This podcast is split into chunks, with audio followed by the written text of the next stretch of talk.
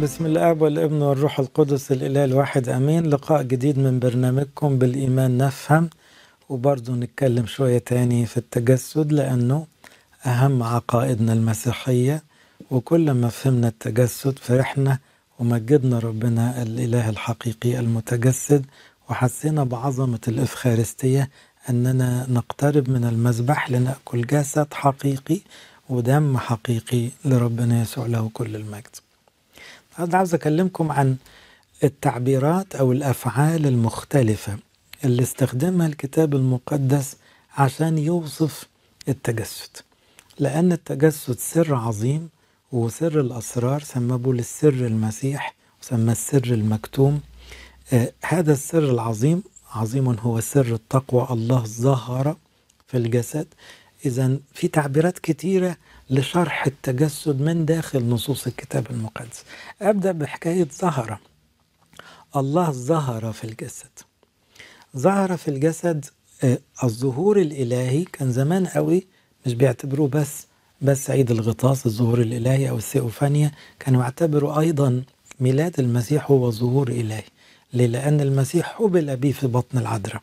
ولكنه ظهر الله ظهر بالميلاد. فشفناه عشان كده يقول القديس يوحنا الحياة أظهرت. نشهد ونخبركم بالحياة الأبدية كانت عند الآب وأظهرت لنا الآن. يبقى الله غير الظاهر ظهر. كلمة صار جسدا وحل بيننا ورأينا مجده. يبقى هنا ظهور الله بمعنى تجسده لأن الله صار ظاهرا صار مرئيا صار منظورا.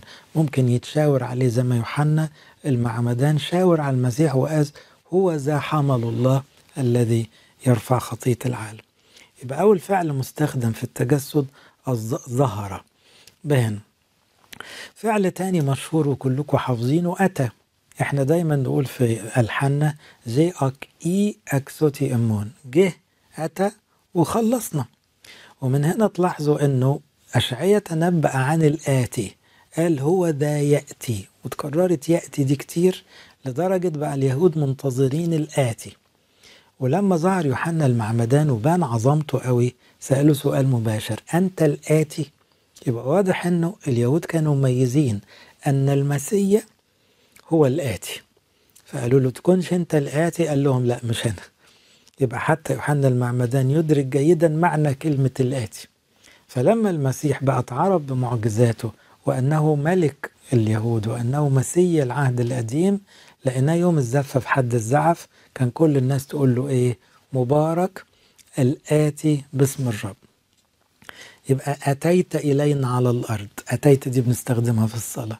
أتيت إلى بطن العذراء. المسيح جه. جه دي معناها إيه؟ مفيدة جدا ليه؟ لأنه ممكن البسطاء يفتكروا أن المسيح لما اتولد من العذراء ابتدى وجوده. ممكن واحد يفهمها كده لأن أي واحد فينا اتولد اتولد طلعت له شهادة ميلاد إنه عمره من اليوم ده فإنه اتوجد يوم ما اتولد. لا ربنا مش كده. ده جه جه معناته إيه؟ إنه كان موجود وإيه؟ وجه. فهنا إشارة إلى لاهوته وبعدين بالتجسد لما اتحد بالطبيعة البشرية أتى. يبقى أتى واضح إنها تؤكد إنه إنه كان موجود قبل كده. زي كلمة دخل. لما يقول في عبراني واحد عند دخول البكر إلى العالم دخل إلينا المسيح وخرج. تعبير لبطرس في سفر الأعمال. دخول المسيح تؤكد نفس المعنى معناه إيه؟ كان بره ودخل دخل دنيتنا. لكن هو ما ابتداش بولادته من العذراء هو مبتدأ موجود كإله. مولود من الآب قبل كل الظهور فكلمة أتى اللي جت منها الآتي تلاقوها في استخدامات كتير في الكتاب المقدس. كلمة دخل دخل كمان تؤكد المعنى. دخل كأن العالم ده أوضة ودخل المسيح عشان يبقى واحد مننا. دخل إلى طبيعتنا. تعبير تاني أخذ. لما يقول مثلا آخذا صورة عبد. يبقى هنا المسيح خد الطبيعة البشرية تعبير الأثناسوس الرسولي جعلها طبيعة خاصة به. فهذا الاتحاد اللي هيدوم إلى الأبد الاتحاد الكامل بغير افتراق ولا امتزاج ولا تغيير أخذ اللي جت منها تسبيحة أثناسوس لما يقول أخذ الذي لنا يبقى خد طبيعتنا البشرية. وأعطانا الذي له ادانا روحه وادانا أبديته وادانا البر والقداسة بتاعته. يبقى أخذ آخذا صورة عبد. يبقى الأخذ ده فعل آخر أو تعبير آخر بيشرح بيه التجسد. يبقى شفتوا ظهر وأخذ ودخل وأتى. كل دي تعبيرات عشان نوصف هذا السر العظيم اللي عشان نستوعبه إنه المسيح له المجد. حين ولد من امنا العذراء لم يكن طفلا عاديا. إنما إيه؟ هو الله الكلمة الآتي إلينا الظاهر في الجسد الآخذ لطبيعتنا البشرية. هنا نيجي بقى الولد لما الملاك يقول ولد لكم اليوم في مدينة داود مخلص هو المسيح الرب. طب ولد يبقى ولادة حقيقية ولادة طبيعية. اتولد من بطن العذراء دي أم حقيقية بتديله بشرية حقيقية. ترجعنا الأشعية لما يقول إيه بقى كنبوءة؟ يولد لكم ابن. يولد يولد لنا يولد لنا لأن واحد من البشرية. يولد لنا ولد. نعطى ابنا. ابن مين بالظبط ابننا كلنا عشان هيبقى اسمه ابن الإنسان. يولد لنا ولد. معطى ابن. تكون الرياسة على كتفيه يبقى هيترأس علينا بالصليب. هيملك على خشبة. يدعى اسمه إلها. الله هيبقى ابننا. وإلهنا ما هي ما تجيش غير بالتجسد. وابننا لأنه اتولد لنا في ملء الزمان. اتولد لنا كابن حقيقي ملكينها كلنا لأنه ابن الإنسان لكنه يدعى اسمه إلها قديرا عجيبا مشيرا أبا أبديا رئيس السلام. أبديا وإلها وعجيبا ورئيس السلام دي أوصاف للمسيح. إذا المسيح وهو ابن الإنسان ابن البشر هو يحمل كل الإيه؟ القاب الخاصة بالله الحقيقي. إذا أشعية قال لنا يولد لنا كنبوءة وحققها إنجيل متى؟ أول ما قال للرعاة ولد لكم اليوم اللي قال عنه أشعية المسيح الرب. الرئيس الملك الأبدي الإله الحقيقي القدير رئيس السلام هو ده اللي اتولد. لأنه إله من إله ومن أجلنا نحن البشر من أجل خلاصنا. نزل وتجسد هنا ندخل على نزل نزل دي استخدمها المسيح له المجد في حواره مثلا مع نيقوديموس. قال ليس أحد صعد إلى السماء إلا الذي نزل من السماء. يبقى يعني إيه نزل من السماء؟ وزي التعبير الأشعية يقول طأطأ السماوات ونزل. نزل هنا معناها أن المسيح له المجد مش معناها يسيب السماء والأرض. هو بحكم لاهوته يملأ كل مكان ولا يحوي مكان. لكن هذا التنازل هذا الإخلاء عشان يبقى واحد مننا يبقى ابن البشر. صار ابن الله ابنا للإنسان لكي يجعل أولاد البشر أولادا لله. يبقى نزل من السماء عشان ياخدنا ويرجع السماء. يبقى المأمورية كلها جاية في نزل وطلع.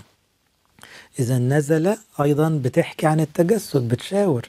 من أجلنا نحن من أجل خلاصنا نزل من السماء تجسد من الروح. القدس مريم العذراء تأنس وصلب عنا. ونكمل قصة الفداء. بصوا أفعال كتيرة بتوصف التجسد الظهور الولادة الأتيان الأخذ. أخذ صورة عبد. النزول نزل من السماء. الكلمة صار جسدا.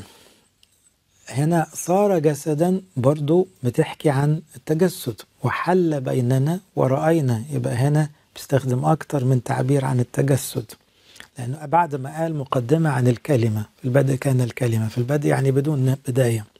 كلمة كان عند كان الكلمة الله إلى حقيقي. مش كده؟ والكلمة الموجود الأزلي صار جسدا وحل بيننا يعني. صار إنسانا يعني أخذ طبيعة بشرية وصار إلها متجسدا وحل بيننا عشان نشوف مجدا كما لوحيد من الآب. هو وحيد الآب لأنه ابن الآب بالطبيعة. نور من نور إلى حقيقي من إلى حقيقي.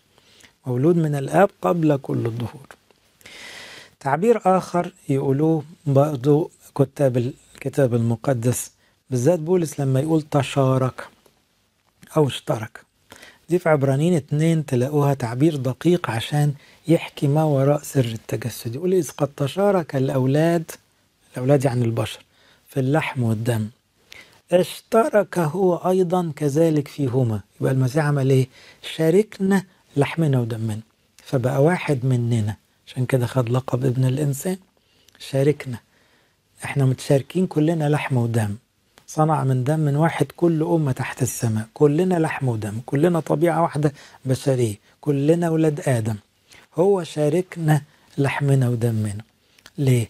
لكي ده غرض التجسد بقى لكي يبيد بموته يبقى جاي عشان يموت ويبيد سلطان الموت. يبيد بموته ذلك الذي له سلطان الموت أي إبليس. ويعتق يخلص. الذين كانوا خوفا من الموت كانت كل حياتهم تحت العبودية. يبقى المسيح داخل عالمنا عشان يحررنا يتحد بطبيعتنا عشان ينقذنا من الموت الأبدي ومن الفساد اللي دخل فينا وعشان يرجعنا تاني للبنوة للآب وعشان نصير من خلاله قديسين بروحه القدوس. أراجع شوفوا الظهور والولادة والأتيان والأخذ أخذ والتجسد ككلمة تجسد وصار جسدا تيجي كلمة تاني أشرق أشرق دي أصلها مرتبطة بمعنى مهم قوي أن الله الكلمة هو النور الحقيقي. في يوحنا واحد يقول والنور والكلمة هو النور. لكن إيه؟ النور الحقيقي هو اللي بيجي العالم. كان النور الحقيقي آتيا لكل إنسان في العالم. العالم به كون لأن المسيح هو الخالق. الآب خلق بالابن. إذا هذا النور الحقيقي أشرق ده تعبير كتابي. يقول تأتي شمس البر تشرق شمس البر المسيح له المجد والشفاء في أجنحته في ملاخي أربعة. يعني الشمس هتطلع شمس البر اللي هو المسيح هيشرق. فالنبوة تقول إيه؟ الجالسون في كرة ظلال الموت أشرق عليهم نور. يبقى تعبير آخر للتجسد زي ما النور يطلع كده. عشان كده في التسبيح هنقول أشرق جسديا من العذراء. شوفوا دقة التعبيرات الثيوتوكية. أشرق جسديا من العذراء بغير زرع بشر. حتى خلصنا الغرض عشان يخلصنا. إذا الإشراق أيضا فعل آخر لشرح ضرورة التجسد وقيمته العظمى الأفعال الأخرى مثلا الإرسال. لما يقول أرسل الله ابنه دي في غلطية أربعة لما يقول لما أتى ملء الزمان أرسل الله ابنه مولودا تحت الناموس ليفتدي الذين تحت الناموس لننال التبني. إذا الإرسال هكذا حب الله العالم حتى بذل ابنه الوحيد. هنا المسيح يصلي ويقول إيه؟ كما أرسلني الآب أرسلكم أنا. كما أرسلني الآب وأنا أحي بالآب أنا كمان هبعتكم. إذا المسيح يرسل من الآب. والإرسالية دي ده التجسد لأنه دخل عالمنا بالتجسد. فهنا تعبير الآب يرسل ابنه فاديا مخلصا. يبقى عملية الإرسال دي كمان إيه؟ كما أرسلني الآب يبقى الآب أرسل ابنه. يبقى تعبير دخل ظهر ولد تجسد صار جسدا نزل من السماء أشرق تشارك. كل دي تعبيرات تؤكد حقيقة التجسد. أن الله أتى إلينا متجسدا. عظيم هو سر التقوى. الله ظهر في الجسد تبرر بالروح أؤمن به في العالم رفع في المجد. تراءى لملائكة يعني حتى الملائكة شافوه لأن الملائكة ما كانوش يقدروا يشوفوا الله بدون التجسد. عشان كده هيصوا يوم عيد الميلاد وقالوا المجد لله في العالي وعلى الأرض السلام. كأنهم بيقولوا بختكم بشر. أنتوا اللي علمتونا سر المسيح أنتوا اللي فرجتونا على الإله الحقيقي في التجسد. لأنه بالتجسد صار الله يرى ويلمس ويسمع ثم بنعمة سر الإفخارستية صار أيضا يؤكل ويقول المسيح من يأكلني يحيا بي.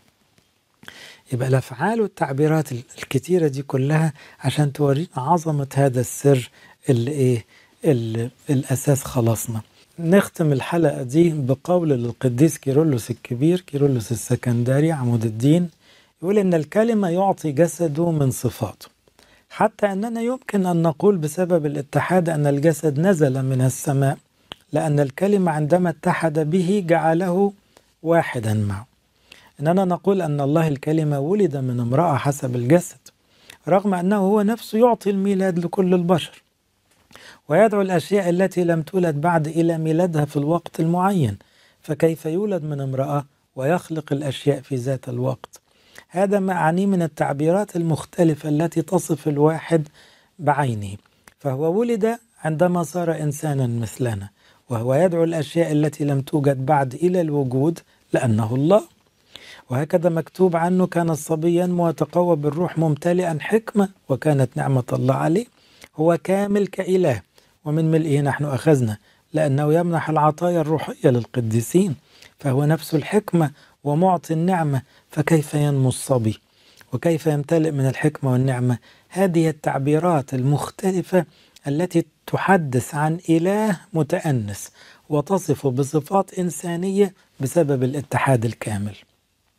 كما أنه يوصف أيضا بأنه معطي النعمة والحكمة كالله وهو يدعى البكر والابن الوحيد إذا فحص أحد ما معنى الكلمتين وجد أنه البكر لأن له إخوة كثيرين ولكنه الابن الوحيد وحده الذي لا إخوة له بالمر قديس كيرلس عمال يشرح لنا إزاي اللاهوت والناسوت أصبحوا طبيعتين في طبيعة واحدة. يعني إيه؟ طبيعة واحدة أقنوم واحد شخص واحد من طبيعتين. فهنا في تبادل للخواص ينسب أحيانا ما للجسد للابن الكلمة وينسب ما للابن للكلمة لجسده لإلهنا كل مجد وكرامه إلى الأبد. آمين.